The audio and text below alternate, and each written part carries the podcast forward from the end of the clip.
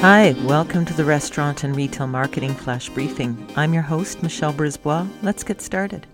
An interesting article from Retail Dive about a company that is breaking up with Amazon.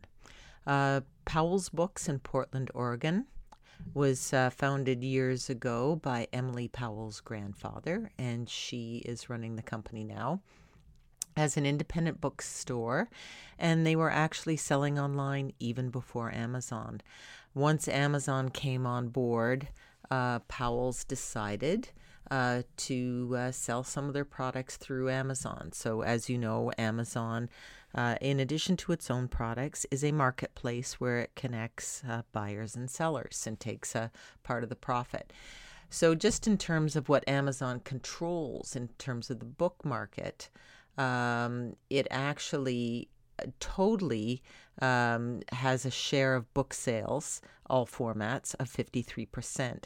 Now, um, in online sales of all books, that rises to 72% if you're looking at ebooks, and 76% uh, with its Kindle ebook reader, moving more than its online print business online sales of print books 69%. So obviously Amazon controls a huge amount of the online book sales. Uh, and Powell's um, sold a lot of books through Amazon. And after a couple of decades, uh, they've decided for a number of reasons to stop doing that. Uh, they're questioning whether all of Amazon's uh, policies are good for them or not. It takes away from focus. And ultimately, she's just decided she doesn't want to compete uh, with independent booksellers like she considers her company to be. She feels that uh, these big uh, companies undermine indie retailers.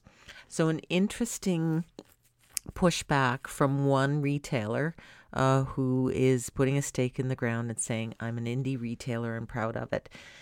Shopify offers great options for indie retailers of all kinds uh, to get in the e commerce game. And with the way that Shopify is enhancing their infrastructure in terms of logistics, uh, it's just going to get better and better in terms of competing with delivery times.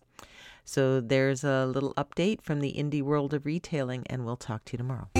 So come on, let's get out.